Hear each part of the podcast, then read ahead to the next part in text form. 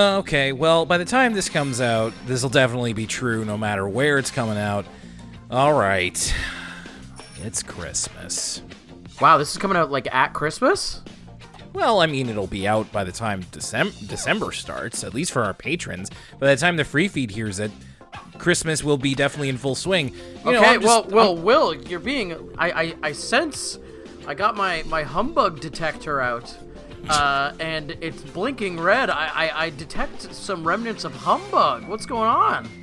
By the time you hear this, I'll be in full swing for Christmas. Don't worry about it. But it's just, you know, the period between October and December, people love to do this whole pre-Christmas thing. And I'm just like, just wait till the first. It gets its whole month, you know? Like, just let me be at peace before we have to really start thinking about Christmas. Because Christmas is great. It's just it takes a lot of energy. It takes a lot to kind of keep it going, you know?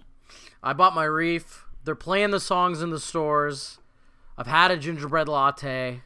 I've been unfortunately infected with the Christmas spirit, Will. I feel like once Remembrance Day, the only way you could sell me on this whole Christmas thing is if you, and our American listeners won't know what I'm talking about, but if you extended Remembrance Day by like a week.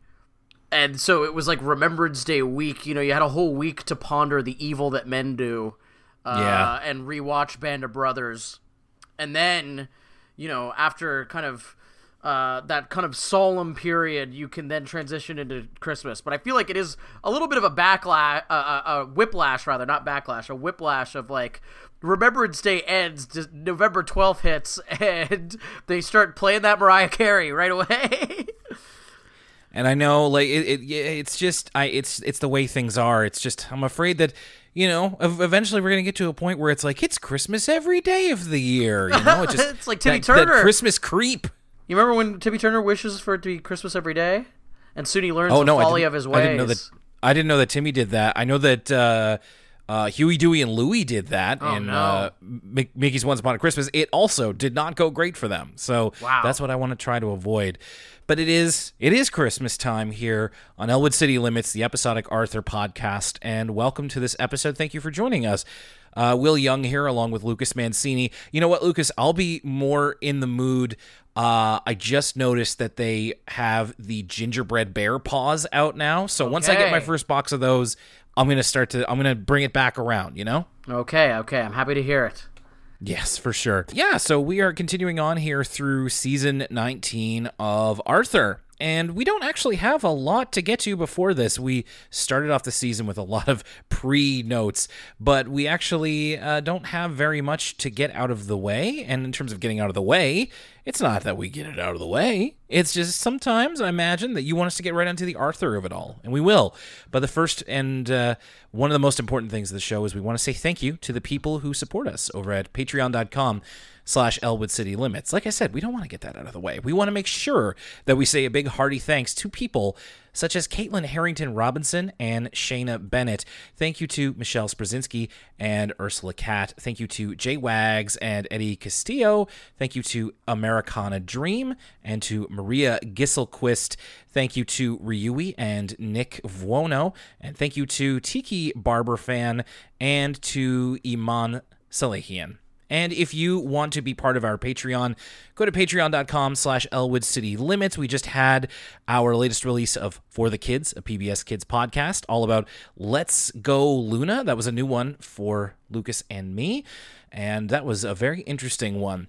Coming up in December, as we mentioned in last week's episode, it's going to be a little bit lighter in terms of the Patreon schedule. We're going to take a little bit of a holiday break. I'm going to be having a text post coming near the end of the month that is ECL origins in nature, so you can get ready to look forward to that. It's represents a couple of years of work on my part, so I certainly hope that you enjoy it, and you never know, there may be a surprise here and there, and we've certainly got big things cooking for the Patreon for the new year as well, so thank you if you support us there, but also thank you if you are listening on the free feed too. And remember, if you would like an email of yours read on the air, ElwoodCityLimits@gmail.com is where you can send in your correspondence. We always love hearing from you. But Lucas, This is another double shot episode. We've had the D double dose. We've had a couple of those. Last time it was brain squared, you might say, and this time it's twice the Sue Ellen. I don't really have a Christmas wish was me and Will every year we ask the Arthur gods, Arthur Santa, please less brain episodes, maybe a Fern episode, a Sue Ellen episode. We never got our Mr. Haney episode, but our Christmas present, our Christmas wish has come true, a double dose of Sue Ellen, which I think has been a long time coming in this kind of modern era. That's a good point that you say that. I'm glad that you brought that up. It is not infrequent that we're just like, oh, I wish this character would get more time, and Sue Ellen is often one of them. Now, Sue Ellen does get a feature. I'd say one or two episodes per season, but this is two back-to-back. So looking forward to talking about it and see if, well, frankly, if she's worth that amount of time. Let's start off with Sue Ellen Adds It Up. Now, Lucas, it's no secret at this point. You and I have many skills. We come from diverse backgrounds, but I think that neither of us are tremendous in math. No, and it's actually this whole intro is I thought I related to it quite a bit in the way that Sue Ellen, it's not the same as the episodes that tackle dyslexia. You could also just be not good at something, right? It's not necessarily a disability. Math does not come easily to Sue Ellen, or at least she doesn't. She tries as much as she can to not think about it. They kind of come back around and mention this later on in the episode where Prunella talks about Sue Ellen got a B on one of her math tests, and she says, well, I had to study really hard. And so that's more so what she's talking about is it's not necessarily a learning disability. She doesn't have dysgraphia or whatever. It's more so that, it doesn't come naturally to her. And so she tries to not think about it. And this I definitely related to. I avoid math in my day-to-day as much as conceivably possible. And through this kind of opening sequence, everything that Sue Ellen mentions, I'm like, The part where Sue Ellen's dad's putting up the pictures, that's what my gallery wall looks like, that's for sure. Well, right. So we catch Sue Ellen here. It's in the middle of Ratburn's class. He calls on her to solve a problem about area, which thankfully I haven't had to think of in a long time. I didn't end up in a trade. I didn't end up having to use rulers for my work, so I haven't had to think about that sort of thing in a long time. Sue Ellen excuses herself to the bathroom, and she speaks to the camera saying that she's not a math person. No one in her family is a math person. A couple of examples of this, like you said, Lucas, instead of using measurements, they eyeball the picture hanging. My father-in-law tends to put up a lot of the pictures in my apartment, and he is a tradesman, so he knows how to get them properly sorted, and they look great. They all look great. He's got one of those rulers with the bubble to make things a leveler, if you will. My levelers, my old two eyes, baby. There is also a degree of trial and error that goes into the recipes that the family does, which to me is actually the opposite. Like I said, I'm not a math person, but I tend to follow those instructions to the letter. I was just cooking something new this week, and I'm very much like, I need to follow this exactly. It's when people are telling me that, like, oh yeah, just put in a pinch of this, or my mother will tell me, oh, you need about this much. I'm like, no, tell me exactly how much is needed. Don't give me this about stuff. Yeah, I mean, that's what people who are more into cooking rather than baking, the baking-cooking dichotomy, is that, the bakers out there, they love the exact measurements, the exact amounts, the exact numbers. Whereas people who are away, it's like EDM versus jazz, Will. The bakers, they're all into the theory of it all, and they need to have exact measurements. The people who cook out there, a little bit of this, a little bit of that, we'll figure it out along the way, throw some stuff in, experiment, trial and error. That's like that's that kinda... YouTube ad says, fake it till you bake it. Like, oh, goodness gracious. I've been lucky enough not to get that YouTube ad. My YouTube ad, well, quick aside, folks, because I feel like we're going to get through these two episodes pretty quickly and there was no emails. Yeah. I get this YouTube ad for this Google Chromebook pretty much every single time. Throw it back if you nasty. Okay. Dust it like it's elastic. Okay. Go ahead, break it down real low. I pride myself. We run a clean show here, Will. It's the family friendly. It's the number one family friendly podcast in Halifax, Nova Scotia. I'm getting the bleep button ready. Well, it's not a bleep button. I just want to say one of the things that offends me so much about that ad is that if you really think about what the lyrics are saying, they want you to be sexually attracted to the Google Chromebook computer. Throw it back if you nasty. Stop playing with the red light, green light, go. They're trying to get me all excited about this Google Chromebook computer, which, by the way, Will, is a product for no one. Okay? If you're let me be clear about this. Yes. If you're someone who wants to do PC gaming, no one in their right mind has the money to. How much is a Google Chromebook? I'm glad I finally have. I've been keeping this inside for a while, so I'm glad I have a soapbox to talk about this. Google Chromebook. I assume it's expensive because they don't tell you in the ad. Chromebook cost. Because if a Google Chromebook is like $1,000, right? It's sheer insanity that you would buy one to play video games on it. Because the whole point is that you're playing it, you're streaming the game from the cloud. The Chromebook itself doesn't actually have the hardware to run the video game. Okay, so they're like $500.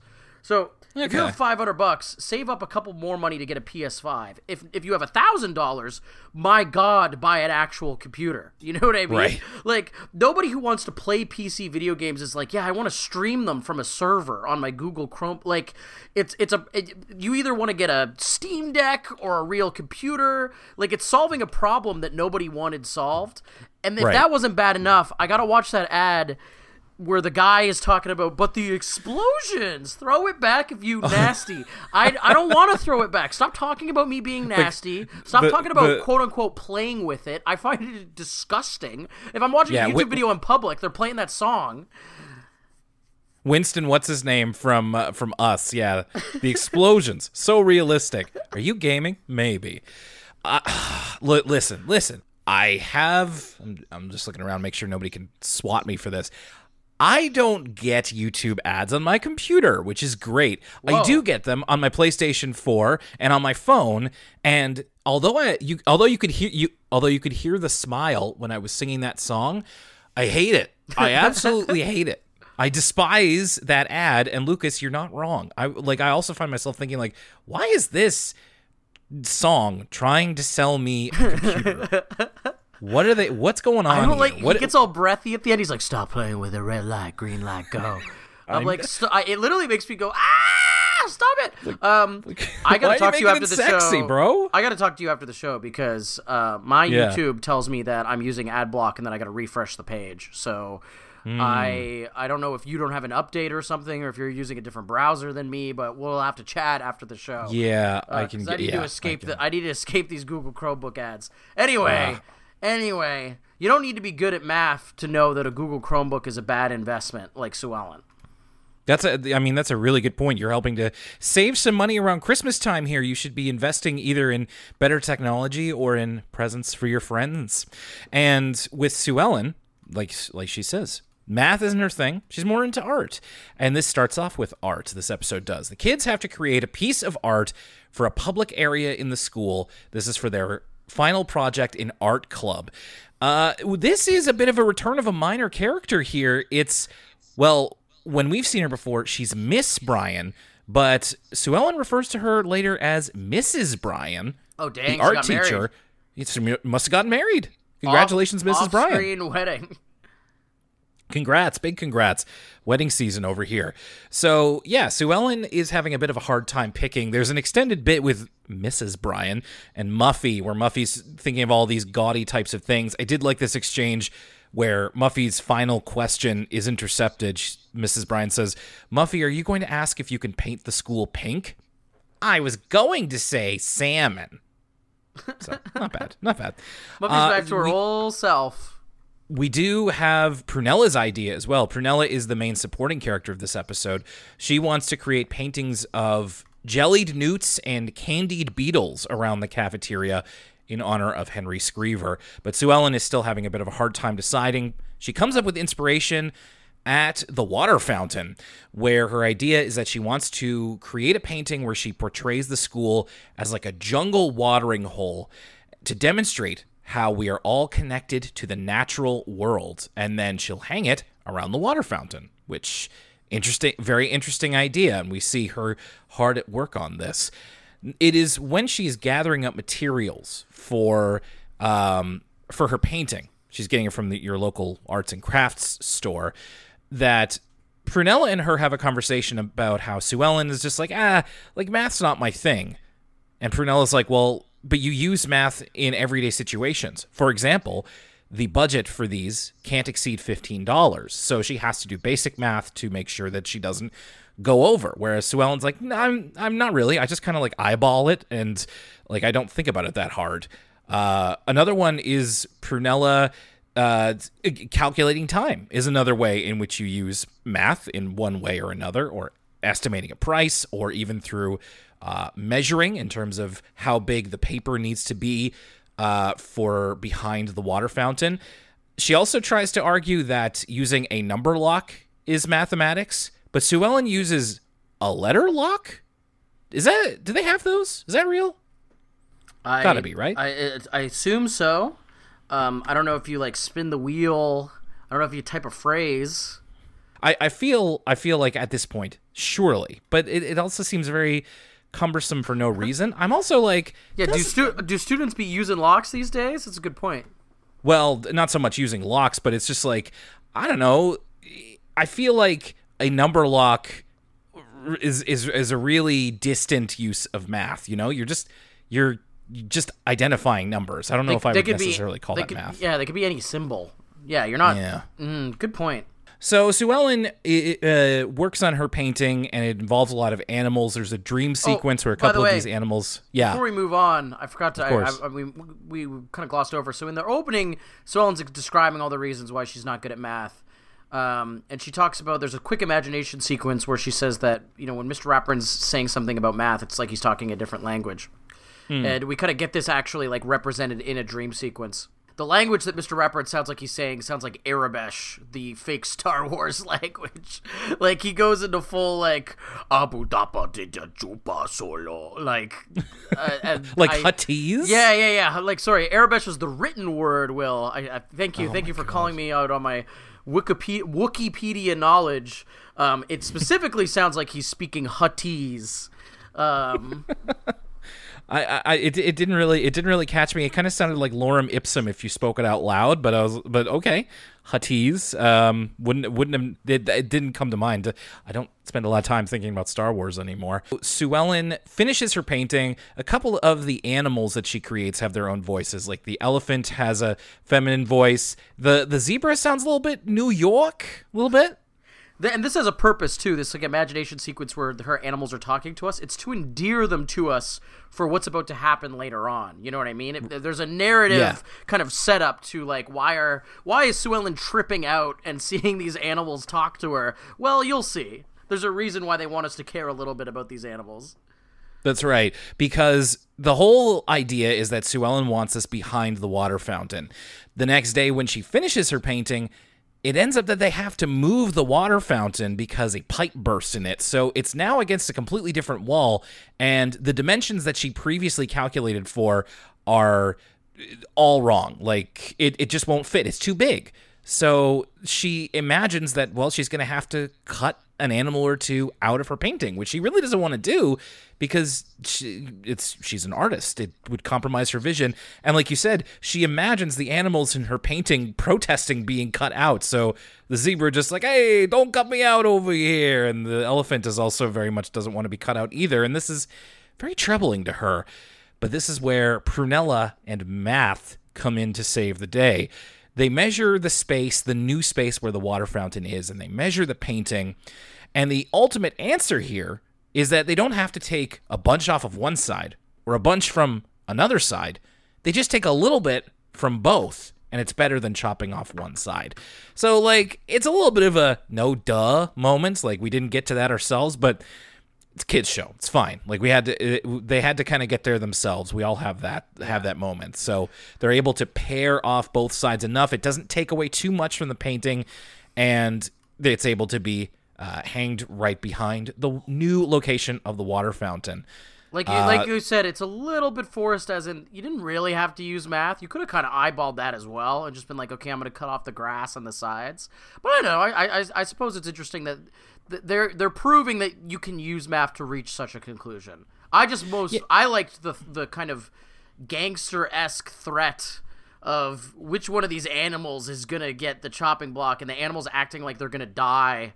You know, no, please, I'm so well drawn. It's what the elephant says. It's very intense, and the idea is that math is not just, and this is something that I think we all learn at some point. There's two of these types of lessons that we learn from school, is that there's a lot of math. I'll say there's some math for any teachers out there. There's some math that likely you won't have to use in real life. However, there is some math or geometry or other types of math that you use more than you think you do. And I think that that's important to understand. Like, for example, I've discovered in the past few years, one thing that actually ended up serving me well. Again, as I said before, I was not particularly good at math. It was a very weak part of my school game, but I retained mental math really strongly, and I have pretty decent mental math skills, and that's a big help daily, you know? Well, it could be, but, you know, the teachers always used to say, you know, you're not going to have a calculator in your pocket for the rest of your life. Right. Little did they know. Gotcha. Yeah, exactly. You thought. And we also get an ending to the Muffy story where her art project, she creates this dazzlingly bright halogen painting of herself. So it's like those light tubes in the shape of Muffy, and it's like wildly bright. And the button on this whole episode is that Sue Ellen dedicates her painting to Prunella Deegan. It's a rare full name for Prunella, who taught me that we are all math people. And Prunella adds to it, and art people, because Prunella, in the background of all of this, has been a little bit insecure about her own art project, but Sue Ellen is very complimentary to her and showing that it's really not focused on as much that, like, Prunella's on the opposite track. She's a math person, but she is artistic as well. She creates these little sculptures for all of the newts and whatnot that she's making. So it doesn't come across quite as strong, but it is a nice little tag. It's like, we are all math people, we are all art people. And that's the little signing in the corner that Sue Ellen and Prunella do. And it's a team that we're not used to seeing very much. We hardly have ever seen them interact on a personal level before. True, and they have a really... Like, it's a very pleasant relationship. We get a lot of Buffy as a friend in this episode, and it's kind of like some old-school Season 1 Buffy, where you're like, oh my god! They're more so tolerating her than enjoying her company. In both of these episodes, where we get a lot of that from Buffy. And so this Prunella-Sue Ellen relationship is very wholesome. Yeah, you're right. Supporting this podcast is how it keeps going, and it's very easy to do. So here's how you can do that. If you're listening to this show and want to get the full back catalog of Elwood City Limits and all of its sister shows and offshoots, you can listen on Apple Podcasts, Spotify, Google, and even more services. You can also go to our YouTube page, youtube.com/ElwoodCityLimits, for the full back catalog. If we aren't on a service you use, please let us know. You can interact with us on social media. We're on Twitter @ECL Podcast, Instagram at Elwood City Limits, and twitch.tv/ElwoodCityLimitsPod for our occasional streams. We're also on Facebook and Tumblr. Feel free to reach out to us on social media, or you can email us, and your email might be read on the show, ElwoodCityLimits@gmail.com. Finally, for exclusive content including entire side series like For the Kids, a PBS Kids podcast, and ECL Origins, subscribe to us for as little as $1 a month at patreon.com/ElwoodCityLimits. That's all for now. Thanks a lot for listening, and now back to the show. This is the rare time where we don't have a word from us kids, at least not with the uploads that we could find, so we're going straight into the second part of this episode. More time for me to complain about the Google Chromebook ads. Please make it stop. Anyway, continue. Yeah, really. And this is called Wish You Were Here. Again, it's about Sue Ellen. Her cold open is addressing us, and she's talking about, have you ever had an amazing experience when you were all alone?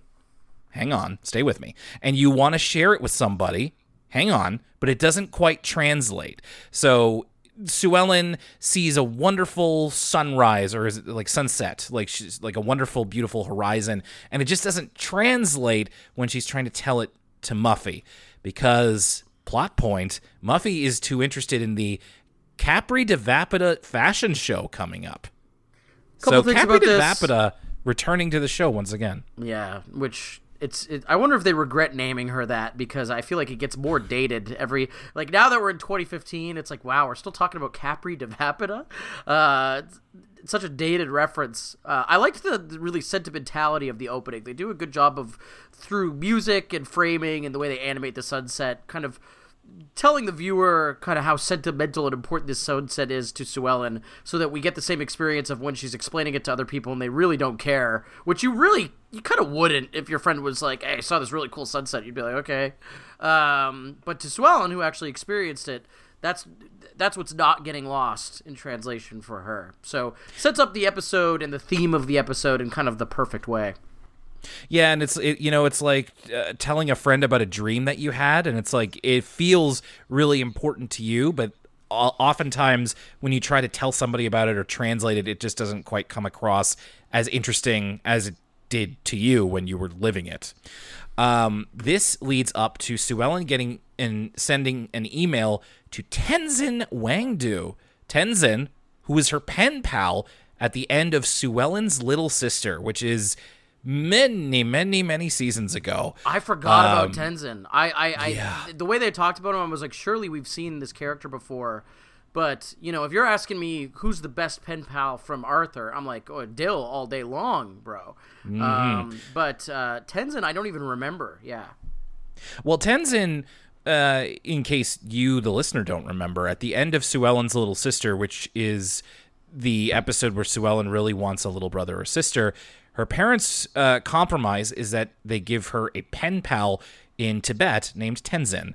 And the button on that is Arthur being like, I think he's the perfect brother because he's 3,000 miles away. And that's really all we ever hear from Tenzin again.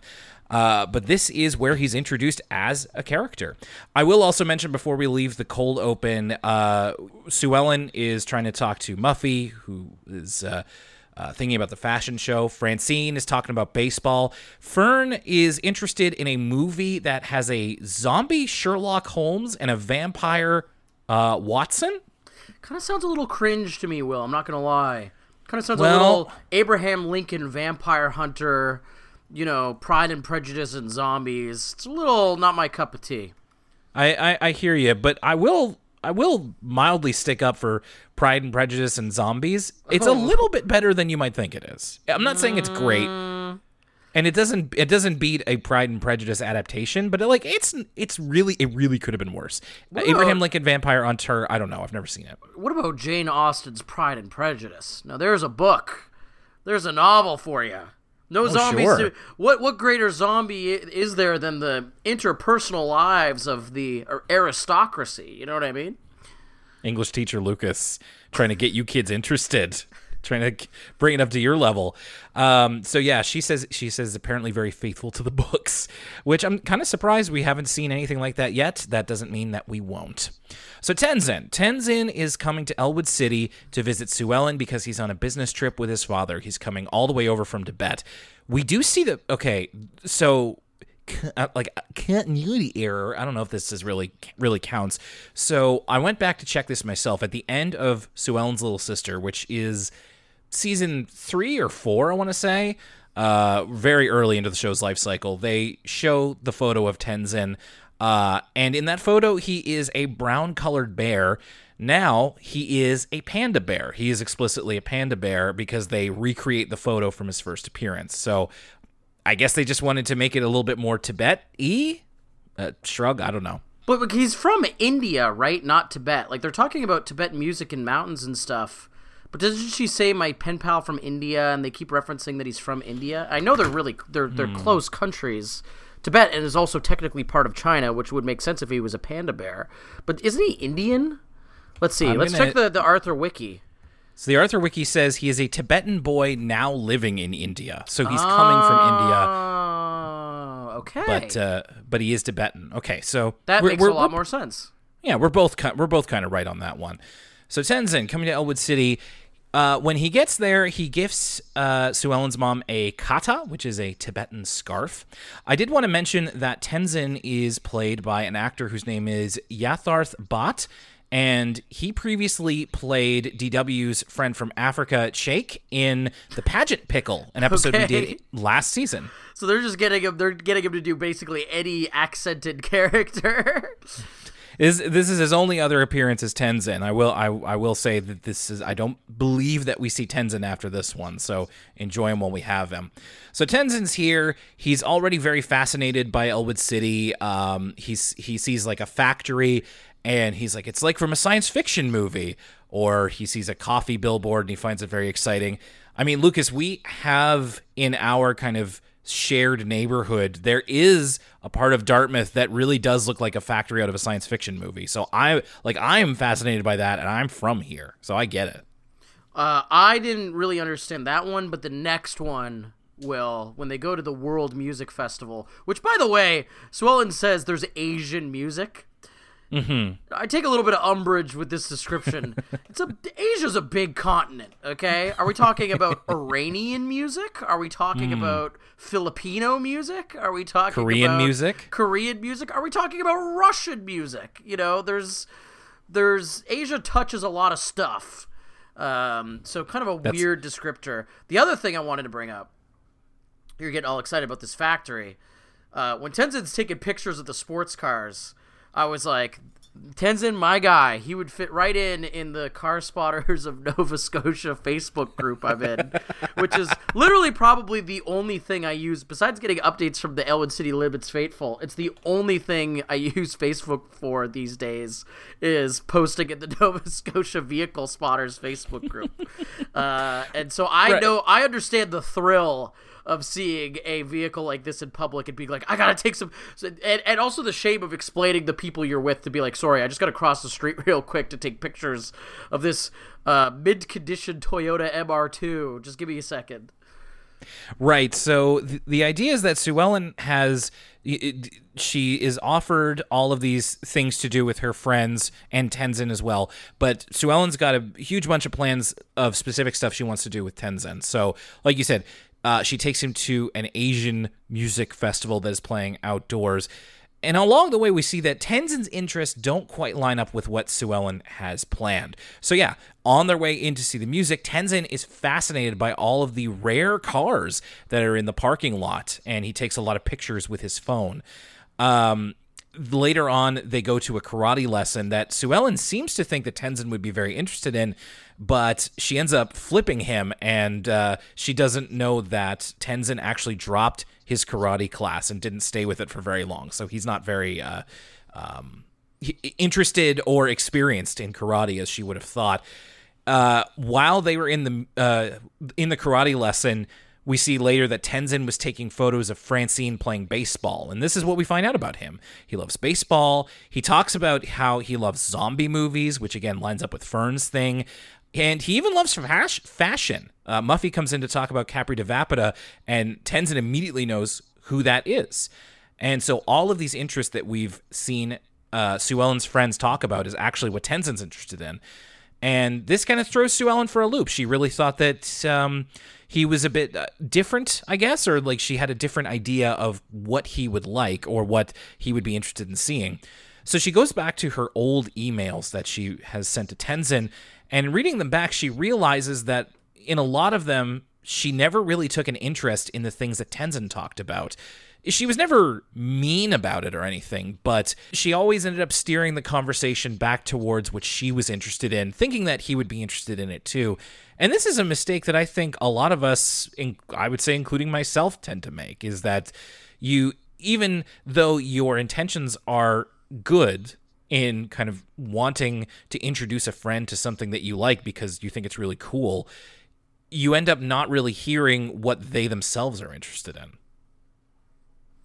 Yeah, she's not hearing him, and then we get that great moment where she goes through her emails, and this is almost like, to make it more sinister than it actually is, it's almost like this big kind of reveal. If you put different music under this, you could make it almost like a moment from The Shining or something, where Sue Ellen is realizing that she has essentially been ignoring Tenzin this whole time. Almost to a point that Tenzin's really a patient, kind of well-meaning guy, because there's points where it almost could be construed as straight up rude. Like when he's like, yeah I don't do karate, but do you like baseball? And she's like, the mixed martial arts are obviously the superior sport. That's so incredulous. I'd be so offended if someone, like, I was trying to have friendly conversation, especially with a pen pal, and they shot me down in such a way. Yeah, it's you're right about him being very understanding in that. Yeah, I think a lot of us would be like, okay, so this person isn't interested in talking about me, or this isn't a dialogue; it's a monologue at this point. But thankfully, Sue Ellen realizes this. She realizes that Tenzin wants to see things in Elwood City that are new to him. So, with the Asian music, like you said, whatever that means, it's like, yeah, he wants to see more of, like, America and what Sue Ellen is interested in. So Sue Ellen tries to take him to the Capri de Vapida Fashions Show, but unfortunately it is completely sold out because they didn't buy tickets in time.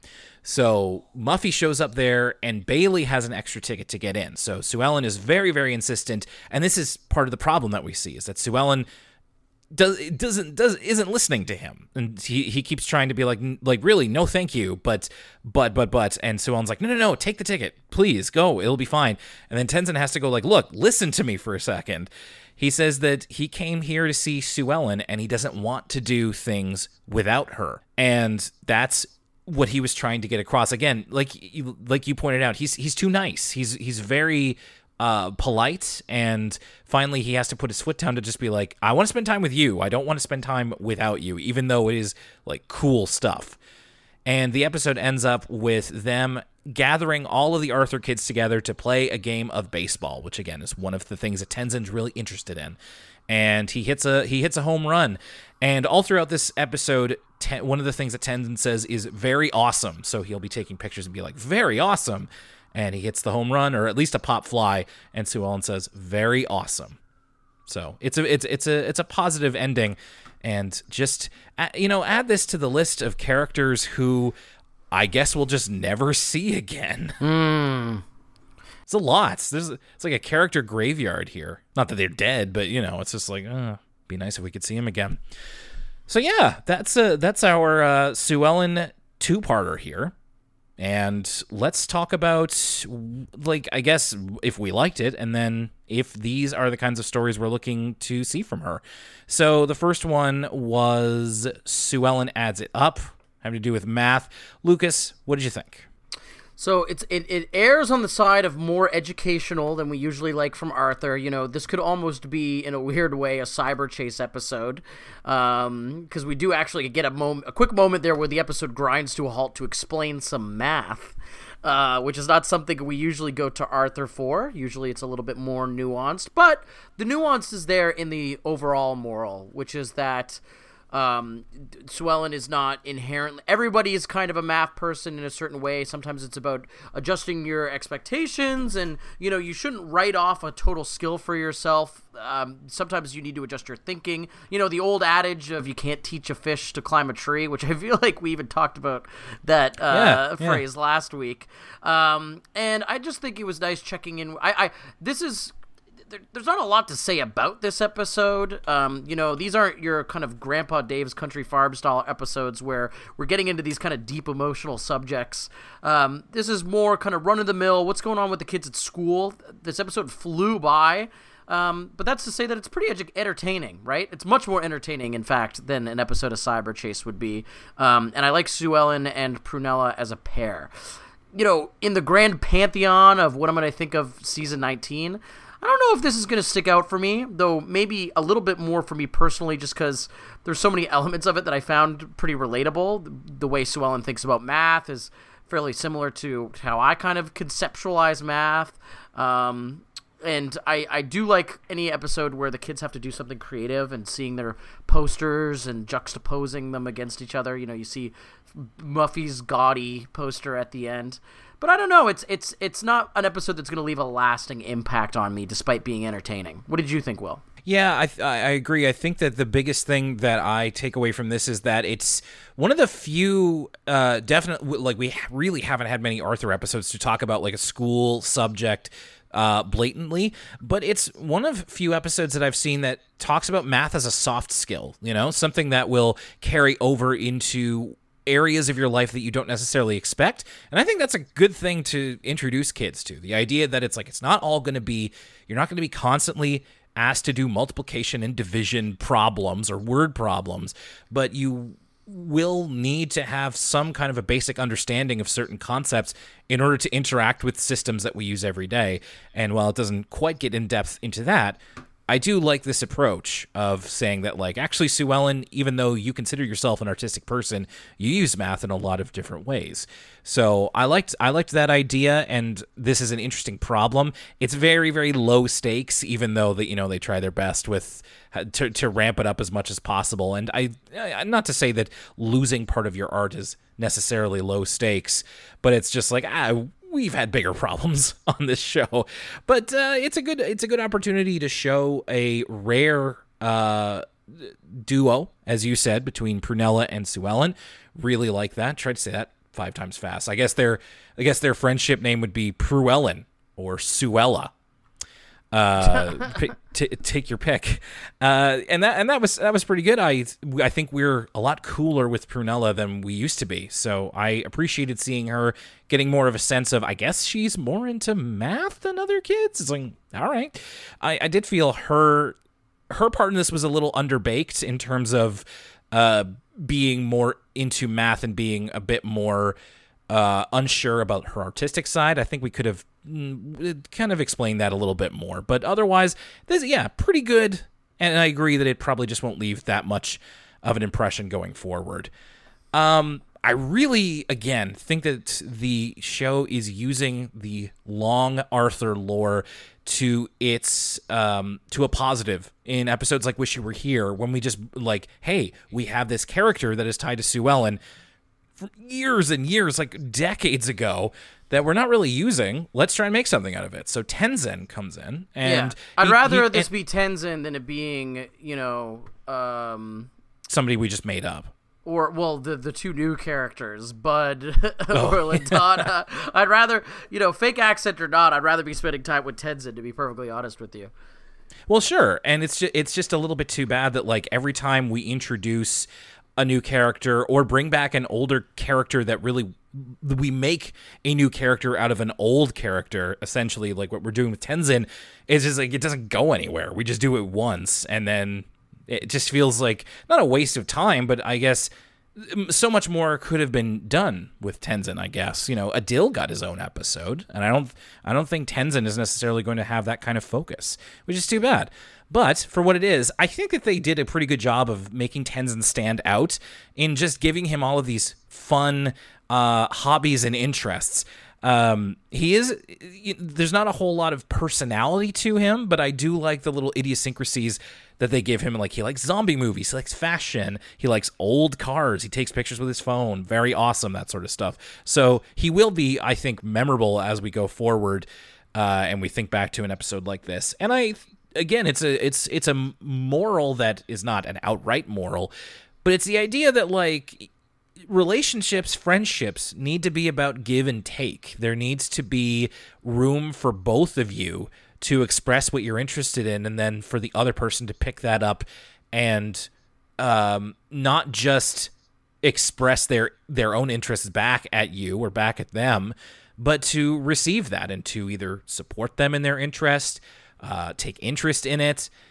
It really touching on this more than anything, but I think it's a lesson that you can learn at any age, and I think that that's what Arthur's usually really good at. So it did feel, both of these episodes felt a little bit slight in terms of the conflict, or like having all that much to chew on. Like, they weren't, neither of them were especially, like, all that funny. There were one or two good lines here or there.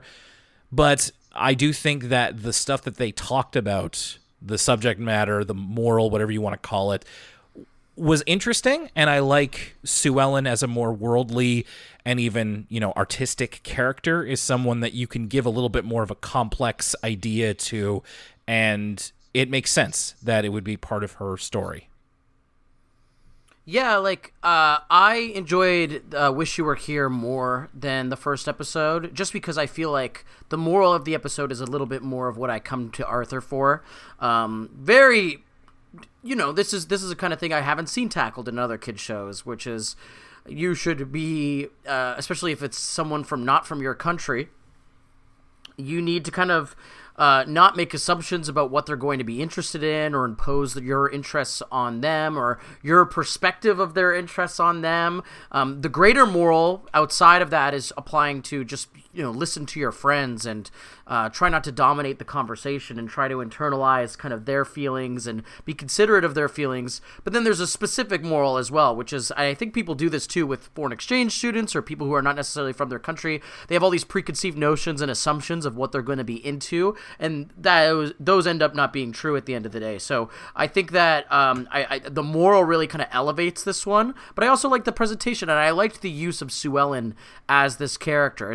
It's a smart thing to do, given that we look at Sue Ellen's background. One of her things is that she's so worldly, and she's been to all these places and has all this respect for all these cultures. So you could see her getting really excited about, you know, talking with someone from another culture, when in reality they're interested in exploring the things that, like, Elwood City has to offer that they're not used to. So I don't know. I think they picked the right characters for this. I think Tenzin is a different enough character that we have so little experience with. He was a breath of fresh air in this episode. I really enjoyed the second one a little bit more than Sue Ellen adds it up. Yeah, I would agree with that. All right. Christmas continues on here with Elwood City Limits. Thank you so much for listening to this episode. Yeah, it's another little bit of a shorter one, but we've got hopefully a lot more to talk about as the holiday continues on and more things keep happening.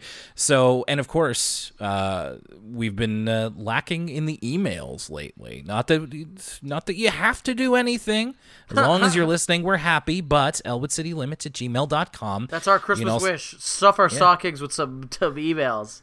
Sure, let's do it. And of course, you can also follow us on all of our socials as well, and just send us a message over there. It'll probably be me you're talking to, but, you know, if sometimes the Christmas holidays, we feel different ways about it. So we hope to be a friend to friendly voices in your ears as you go forward with your shopping, or you're preparing for family stuff, or dealing with whatever you're dealing with this season. We've got a couple of more ECL episodes before we end off the year.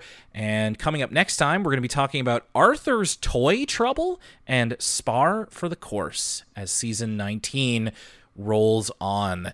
I'm starting to actually get some of my presents for my family and friends delivered, and I just got one. I did like a flash sale kind of thing. Wario64 on Twitter told me about a Lord of the Rings board game that is like, you essentially go through all three movies and you play against the game to try and win. So my wife, I got that for my wife and I. Not like a present, just like I got this in a sale, and, you know, it's an early present for both of us. We're really looking forward to giving it a try. Consumerism, folks, it's what the holiday season is all about. No, I'm just kidding. It's about sharing fun moments with your wife and maybe having a dash of eggnog. Who knows? Oh, that's true. I should probably put that on my grocery list, too, and just, I was going to say keep that in the back of the fridge, but actually, no, that'll go bad quite soon. So, yeah, thanks a lot for joining us for Elwood City Limits. My name's Will Young, and for Lucas Mancini. You don't understand. My friend here is from India. We'll see you next time.